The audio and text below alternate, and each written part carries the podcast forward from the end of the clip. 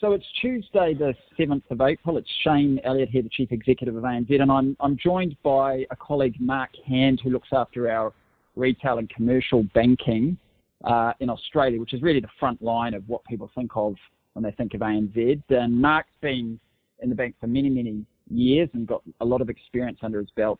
And of course, we're dealing with a really unprecedented time, and that's a word that's getting used a lot, but I think it's appropriate. It is unprecedented. It's really challenging. A lot of people are struggling to understand what's going on uh, in terms of not just a health crisis, but the impact on people's lives, and of course, um, from a bank's position in terms of their financial situation. And so, a lot of people are dealing with a lot of anxiety and stress.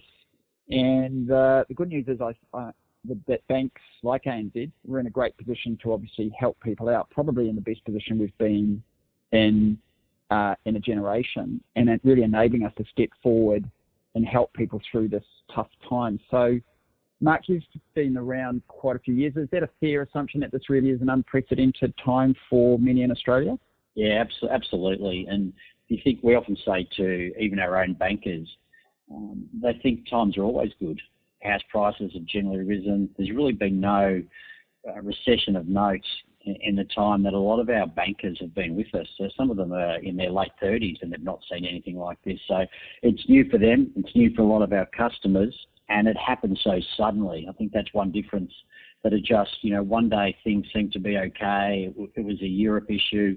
Um, it had been a been a China issue, and then suddenly it was a massive issue in Australia, and and the government's jumped on it early. So our world changed overnight, literally.